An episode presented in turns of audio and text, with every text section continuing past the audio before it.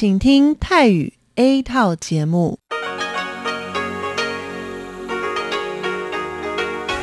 ที่นี่สถานีวิทยุเรดิโอไต้หวันอินเตอร์เนชันแนล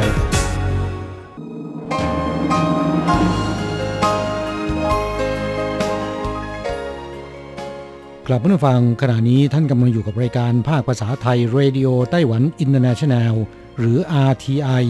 ออกกระจายเสียงจากกรุงไทเปไต้หวันสาธารณรัฐจีน เป็นประจำทุกวันนะครับ นอกจากรับฟังทางเครื่องรับวิทยุได้แล้ว ยังสามารถรับฟังรายการผ่านระบบออนไลน์ได้ที่ thai.rti.org.tw หรือที่ RTI Fanpage นะครับ ขอเชิญติดตามรับฟังรายการของเราได้ ตั้งแต่บัดนี้เป็นต้นไป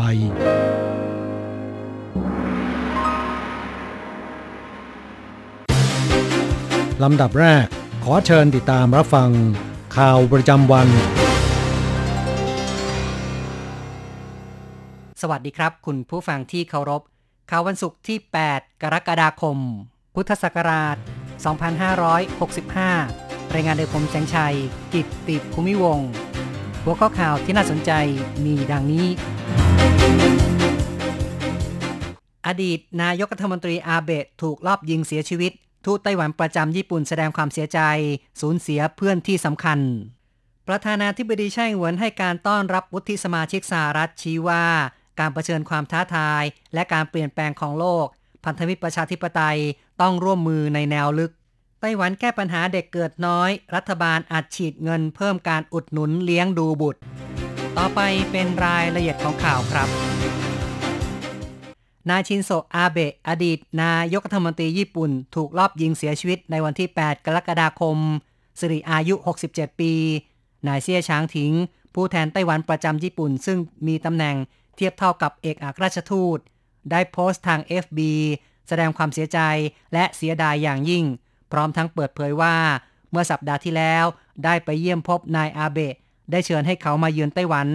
นายอาเบะได้ตอบรับคำเชิญโดยทันที คาดไม่ถึงว่าเป็นการพบกันในครั้งสุดท้าย เซี่ยชางถิงกล่าวว่า นายอาเบะเป็นมิตรที่สำคัญของไต้หวัน เมื่อทราบข่าวว่าถูกยิง มีความรู้สึกเหมือนกับพี่น้องถูกยิง เขาเสียชีวิตก็เหมือนกับญาติคนหนึ่งเสียชีวิต ขอที่ฐานให้นายอาเบะมีความสงบในสัมปรายภพและช่วยคุ้มครองไต้หวันกับญี่ปุ่น ขอแสดงความเสียใจอย่างยิ่งมายังบุคคลในครอบครัวด้วย สื่อ NHK ของญี่ปุ่นยืนยันว่านายชินโซอาเบะอดีต นายกรัฐมนตรีญี่ปุ่น ถึงแก่สัญญกรรมแล้วในเวลา 17 นาฬิกาตามเวลาท้องถิ่น หลังถูกลอบยิงขณะกล่าว สุนทรพจน์ที่เมืองนาราในช่วงเช้าของวันที่ 8 กรกฎาคมข่าวต่อไปครับ ในวันที่ 8 กรกฎาคม ประธานาธิบดีไช่หวนแห่งไต้หวันสาธารณจีน ให้การต้อนรับนายริกสกอตวุฒิสมาชิกรัฐบาลกลางของสหรัฐ ที่มาเยือนไต้หวันระหว่าง 7-9 กรกฎาคม ประธานาธิบดีไช่กล่าวว่า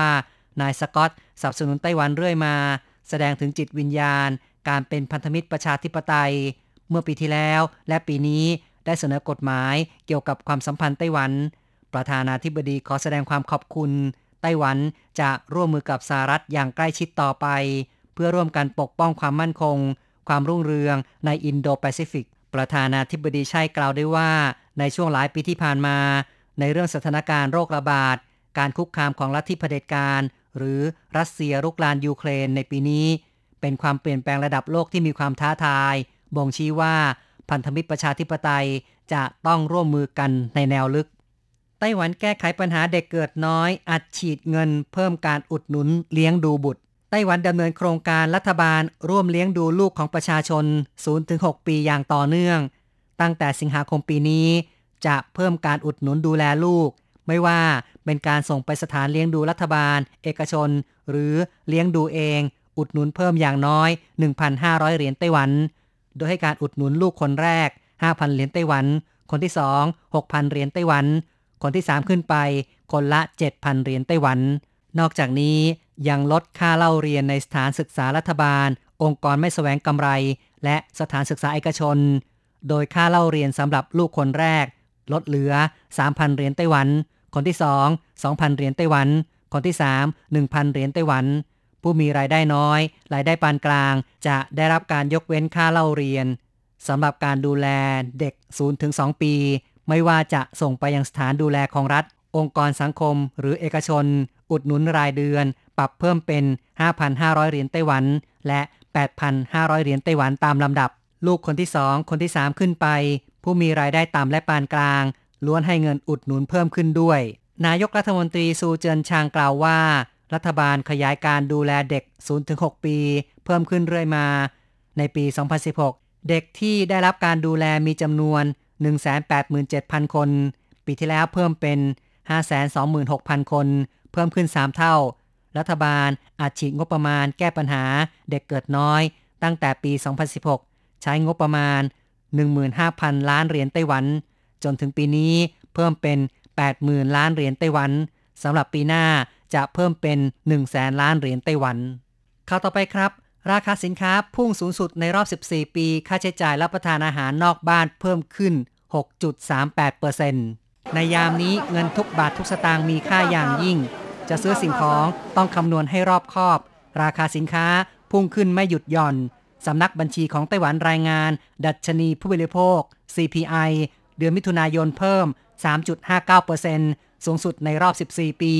ประชาชนบอกว่า 10 กว่าปีที่แล้วบะหมี่ชามละ 35 เหรียญไต้หวัน ตอนนี้สั่งหนึ่งชาม รวมกับข้าวอีก 2 อย่าง ต้องจ่ายร้อยกว่าเหรียญไต้หวัน พ่อค้าบอกว่า แต่ก่อนไข่ไก่ลังละ 300 ตอนนี้เพิ่มเป็น 1,000 เหรียญไต้หวัน น้ำมันพืชปรับเป็นปีบละ 1,000 เหรียญไต้หวันชิวตาเซิง นักวิจัย สถาบันวิจัยเศรษฐกิจไต้หวันบอกว่า เงินเฟอ้อที่เกิดขึ้นในขณะนี้ ไม่ได้เป็นเพราะอุปสงค์เพิ่มขึ้น แต่เป็นเพราะต้นทุนในตลาดโลก โดยเฉพาะราคาน้ำมันเพิ่มขึ้นมาก เงินเฟ้อส่งผลกระทบต่อความเป็นอยู่ประชาชน ราคาสินค้า 17 รายการปรับเพิ่มขึ้นรายปี 5.39%สูงสุดในรอบกว่า 8 ปี หมวดอาหารปรับเพิ่มมากที่สุด เทียบกับปีที่แล้ว เพิ่มขึ้น 7.27%ไข่เพิ่มขึ้น 29.11%เนื้อเพิ่ม 6.78%ผลไม้เพิ่ม 25.31%การรับประทานอาหารนอกบ้านเพิ่ม 6.38%โดยรวมครอบครัวที่มีค่าใช้จ่ายเดือนละ 80,000 เหรียญไต้หวัน จะต้องจ่ายเพิ่มขึ้นประมาณ 3,000 เหรียญไต้หวันชิวตาเซิงบอกว่าฐานตัวเลขปีที่แล้วต่ำ เนื่องจากมีการดำเนินมาตรการล็อกดาวน์ทางนี้คาดว่าเดือนมิถุนายนดัชนีจะสูงสุด เดือนกรกฎาคมจึงจะเริ่มชะลอตัว 那七月呢，会有机会稍微啊比较减缓。 โอกาสที่ดัชนีราคาผู้บริโภคจะต่ำกว่า 2%ตามการคาดการณ์ของธนาคารกลาง อาจต้องรอถึงเดือนธันวาคม รัฐบาลจะดำเนินมาตรการควบคุมราคาหรือไม่ หวังเหมยฮวารัฐมนตรีว่าการกระทรวงเศรษฐการชี้ว่า จะติดตามสถานการณ์ และรับมือตามความเหมาะสม ไต้หวันเปิดรับผู้เดินทางเข้าประเทศเพิ่มเป็น 40,000 คนต่อสัปดาห์ และตั้งแต่ 14 กรกฎาคมเป็นต้นไป ยกเว้นการแสดงผลตรวจ PCR ในบุคคล 3 กลุ่ม ศูนย์บัญชาการควบคุมโรคแถลงข่าวในวันที่ 7 กรกฎาคมว่าตั้งแต่ 15 มิถุนายนเป็นต้นมา ได้มีการปรับลดการกักตัวผู้เดินทางเข้าประเทศ เหลือ3บวก4วัน กล่าวคือ กักตัวที่บ้าน 3 วัน รวมกับการดูแลสุขภาพตนเองอีก 4 วัน รวมทั้งเพิ่มโควตารับผู้เดินทางเข้าประเทศเป็น 25,000 คนต่อสัปดาห์ หลังดำเนินมาตรการผ่านมา 3 สัปดาห์แล้ว ขณะนี้มีการปรับมาตรการเพิ่มจำนวนผู้เดินทางเข้าประเทศเป็น 40,000 คนต่อสัปดาห์ มีผลตั้งแต่ 7 กรกฎาคมเป็นต้นไป ในขณะเดียวกันจะผ่อนผันให้บุคคล 3 ประเภทคือ ชาวไต้หวัน ผู้ที่มีบัตรพนักอาศัย และผู้ที่เดินทางเพื่อเปลี่ยนเครื่องบิน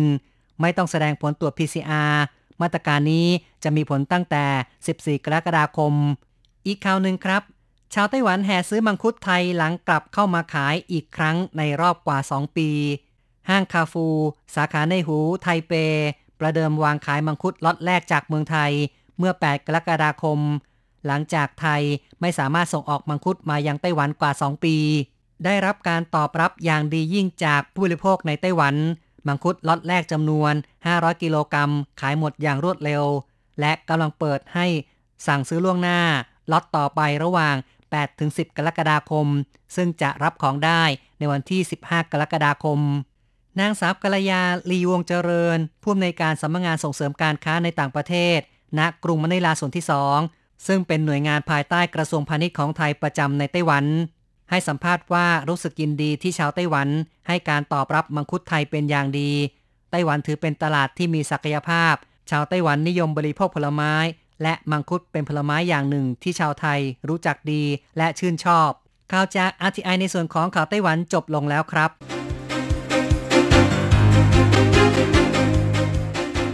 ต่อไปขอเชิญฟังข่าวต่างประเทศและข่าวจากเมืองไทยค่ะ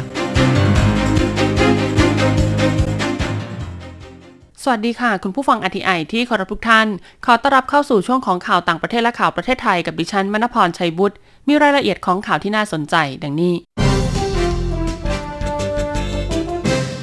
WHO เตือนยุโรปจะติดโควิดจำนวนมากในหน้าร้อนนี้ องค์การอนามัยโลกคาดว่ายุโรปจะมีผู้ติดเชื้อไวรัสโควิด -19 จำนวนมากในฤดูร้อนนี้ ขอให้ประเทศต่างๆ ติดตามการแพร่ระบาด หลังจากมีผู้ติดเชื้อเพิ่มขึ้นถึง 3 เท่าตลอดเดือนที่ผ่านมานายแพทย์ฮันคูเกอร์ผู้อำนวยการประจำภูมิภาคยุโรปของ WHO เผยว่า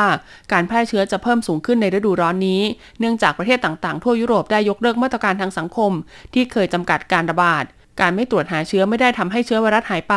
เพราะขณะนี้ 35 ประเทศในยุโรปแจ้งพบผู้ติดเชื้อไวรัสสายพันธุ์โอเมครอน ชนิด BA.5 วันละเกือบ 500,000 ราย เพิ่มขึ้นอย่างมากจากวันละ 150,000 รายเมื่อสิ้นเดือนพฤษภาคม ออสเตรเลียไซปรัสฝรั่งเศส เยอรมนีกรีซลักเซมเบิร์กและโปรตุเกสเป็นกลุ่มที่มีผู้ติดเชื้อรายใหม่สูงที่สุด ส่วนยอดผู้เสียชีวิตในขณะนี้อยู่ที่วันละ 500 คน ใกล้เคียงกับฤดูร้อนปีพุทธศักราช 2563 WHO ขอให้ประชาชนกักตัวหากมีอาการทางระบบทางเดินหายใจ ฉีดวัคซีนตามระยะเวลาที่กำหนด สวมหน้ากากอนามัยเมื่ออยู่ในสถานที่แออัด และขอให้รัฐบาลประเทศต่างๆ มันตรวจหาเชื้อเพื่อให้รู้เท่าทันรูปแบบการแพร่เชื้อและการกลายพันธุ์ รวมถึงเพิ่มอัตราการฉีดวัคซีน เพราะการเพิ่มภูมิคุ้มกันหมู่และลดความเสี่ยงให้แก่ผู้สูงวัย จะช่วยลดอัตราการเสียชีวิตในฤดูร้อนนี้ได้ ออสเตรเลียขยายแผนการฉีดวัคซีนโควิด -19 เข็มที่ 4ออสเตรเลียกล่าวว่าได้ขยายแผนการฉีดวัคซีนป้องกันโควิด -19 เข็มที่ 4 ตั้งแต่สัปดาห์หน้าเป็นต้นไป ในขณะที่ต้องรับมือกับจำนวนคนไข้ที่ต้องเข้ารับการรักษาตัวในโรงพยาบาลเพิ่มมากขึ้น ซึ่งเป็นผลมาจากการแพร่ระบาดของไวรัสกลายพันธุ์โอไมครอนสายพันธุ์ย่อย ชนิด BA.4 และ BA.5 รัฐนิวเซาท์เวลซึ่งเป็นรัฐที่มีประชากรมากที่สุดของออสเตรเลียเตือนว่ากำลังเผชิญกับการระบาดระลอกใหม่ของโควิด -19 ที่เป็นผลมาจากสายพันธุ์ย่อยชนิด BA.4 และ BA.5 ส่วนรัฐวิกตอเรียกล่าวว่าสายพันธุ์ย่อยนี้กำลังกลายเป็นสายพันธุ์หลักที่แพร่ระบาดในรัฐนี้นายมาร์คบัตเลอร์รัฐมนตรีว่าการกระทรวงสาธารณาสุขกล่าวว่า การระบาดของโควิด -19 ยังไม่สิ้นสุด ขณะนี้ออสเตรเลียกำลังเข้าสู่การแพร่ระบาดระลอกที่ 3 ซึ่งเพิ่มแรงกดดันให้กับระบบสาธารณาสุขและโรงพยาบาล ขณะนี้มีคนไข้ป่วยด้วยโรคโควิด -19 เข้ารับการรักษาตัวในโรงพยาบาลออสเตรเลีย ราว 4,000 คน ซึ่งเป็นตัวเลขสูงสุดนับตั้งแต่เดือนกุมภาพันธ์ปีนี้ เมื่อครั้งโอไมครอนระบาดหนักนายบัตเลอร์กล่าวว่าตั้งแต่ตอนนี้เป็นต้นไป ประชาชนอายุ 30 ปีขึ้นไป จะมีสิทธิ์เข้ารับการฉีดวัคซีนเข็มที่ 4 หลังจากกลุ่มที่ปรึกษาเรื่องภูมิคุ้มกันปรับปรุงแก้ไข เรื่องคำแนะนำในการฉีดวัคซีน การเปลี่ยนแปลงนี้จะทำให้ประชาชนมากกว่า 7 ล้านคน มีสิทธิ์เข้าถึงการฉีดวัคซีนเข็มกระตุ้นเข็มที่ 2 เชื้อไวรัสสายพันธุ์ย่อยที่พบใหม่นี้กำลังระบาดและกลายเป็นสายพันธุ์หลักในประเทศ ซึ่งผู้เชี่ยวชาญด้านโรคระบาดเตือนว่า อาจทำให้มีผู้ต้องรักษาตัวในโรงพยาบาลมากขึ้น และมีจำนวนผู้เสียชีวิตเพิ่มขึ้น เนื่องจากสายพันธุ์ย่อยนี้สามารถติดต่อกันได้อย่างรวดเร็วกว่าสายพันธุ์อื่น ๆ อินเดียขึ้นภาษีนำเข้าทองคำเกือบเท่าตัว อินเดียประกาศขึ้นภาษีนำเข้าทองคำจากร้อยละ7.5 เป็น 12.5 หวังลดความต้องการซื้อทองคำและลดยอดขาดดุลการค้าของประเทศ อินเดียเป็นประเทศที่ใช้ทองคำมากเป็นอันดับสองของโลก โดยนำเข้ามาเกือบทั้งหมด ผู้ค้าทองคำระบุว่าการขึ้นภาษีนำเข้า จะส่งผลให้ราคาทองคำแพงขึ้น และความต้องการซื้อลดลง ซึ่งส่งผลต่อราคาทองคำโลกด้วย ทั้งนี้หลังจากรัฐบาลอินเดีย ออกประกาศว่าราคาทองคำในประเทศปรับขึ้นร้อยละ 3 ส่วนราคาทองคำโลกปรับลดลงร้อยละ 0.5 สมาคมทองคำแท่งและอัญมณีอินเดียมองว่า ความต้องการซื้อทองคำอาจลดลงในระยะสั้น แต่จะยังคงแข็งแกร่งในระยะยาว และการนำเข้าก็จะดีดตัวกลับขึ้นอีกครั้ง ผู้ค้าทองคำในอินเดียชี้ว่า การขึ้นภาษีนำเข้าทองคำทำให้ราคาในประเทศและต่างประเทศแตกต่างกันมากกว่าร้อยละ 15 จูงใจให้มีการลักลอบนำทองคำเข้าประเทศ หลังจากที่การลักลอบนำเข้าลดลงในช่วงที่ภาษีนำเข้าลดลง และเชื้อไวรัสโควิด -19 แพร่ระบาดบรรดาร้านค้าในอินเดียพากันเสนอส่วนลดให้ลูกค้าสูงสุด ถึงออนละ 40 ดอลลาร์สหรัฐ จากราคาทองคำในประเทศอย่างเป็นทางการ โดยรวมภาษีนำเข้าร้อยละ 12.5 และภาษีขายร้อยละ 3 ไว้แล้ว เมื่อเดือนพฤษภาคมปีนี้อินเดียขาดดุลการค้า 24,290 ล้านดอลลาร์สหรัฐ เพิ่มขึ้นเมื่อเปรียบเทียบกับช่วงเวลาเดียวกันของปีที่แล้วถึง 6,530 ล้านดอลลาร์สหรัฐ เนื่องจากมีการนำเข้าทองคำ 6,000 ล้านดอลลาร์สหรัฐ เพิ่มขึ้น 678 ล้านดอลลาร์สหรัฐต่อไปเป็นข่าวจากประเทศไทยค่ะ แพทย์เตือนโรคจอตาบวมน้ำมีสาเหตุมาจากความเครียดและยาบางชนิด นายแพทย์ไพโรธสุรัตวณิชรองอธิบดีกรมการแพทย์กล่าวว่า โรคทางตานอกจากจะมาจากสาเหตุเชื้อโรครอบตัวแล้ว อาจเกิดจากภาวะผิดปกติของร่างกายได้ อาทิโรคจอตาบวมน้ำไม่ได้มีสาเหตุมาจากเชื้อโรค แต่พบได้ในผู้ที่มีอายุ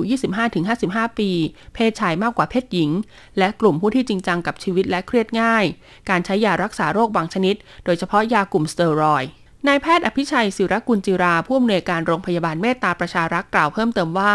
โรคจอตาบวมน้ำมาจากการทำงานผิดปกติของเซลล์ในจอประสาทตา